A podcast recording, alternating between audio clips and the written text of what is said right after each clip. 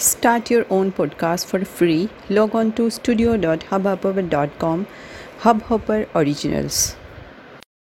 Hello friends આજે મળીએ એક નવી સરસ મજાની વાર્તા સાથે તો આજની વાર્તા શરૂ કરીએ સાપ અને કીડી સાપ એટલે કે સ્નેક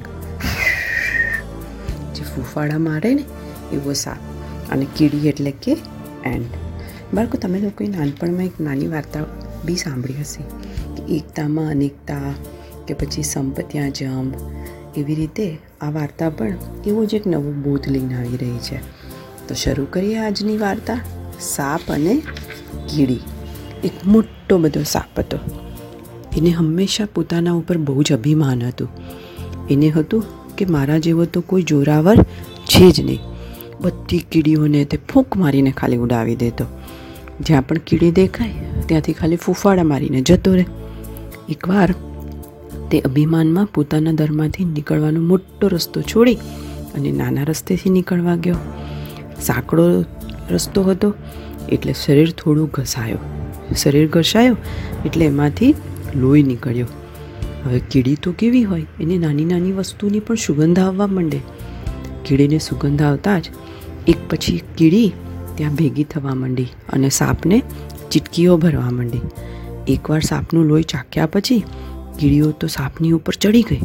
તમે જોયું છે ને કે ક્યાંક એક વસ્તુ પણ ઢોળાઈ હોય તો કીડીઓનો ઢગલો થઈ જાય છે, કારણ કે કીડીમાં એવી શક્તિ હોય છે કે તે તરત જ એની બધી ફ્રેન્ડ્સ એની સગાવાલા બધાને બોલાવીને ભેગા કરી દે. એવી રીતે સાપનું લોહી ચાખી અને ત્યાં તો થોડી વારમાં તો ખૂબ બધી કીડીઓ ભેગી થઈ ગઈ.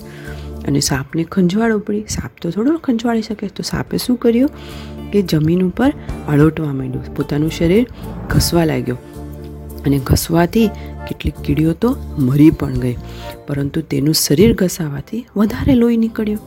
અને વધારે લોહી નીકળ્યો એટલે ફરી બધી વધારે કીડીઓ આવવા માંડી.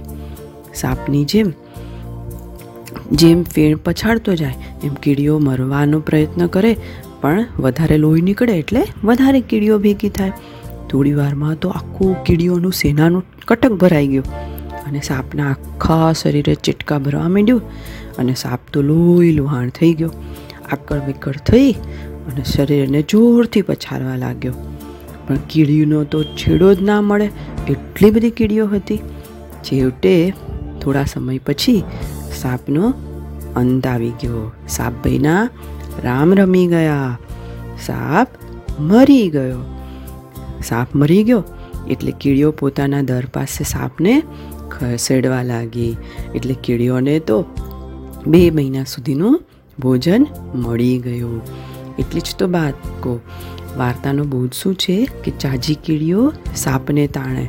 કે ભલે તમે નાના નાના હો, પણ તમારામાં હિંમત, સાહસ અને સંપ હોય, તો તમે મોટા એવા મહેલને પણ ઉપાડીને ખસી શકો છો. સાપ કેટલો મોટો હોય છે, કીડી કેટલી નાની હોય છે?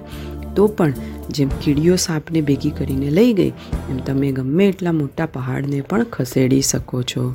ઓકે બાળ મિત્રો ગુડ નાઇટ ગુડ બાય મજા આવીને તો સૂઈ જાઓ. Bye bye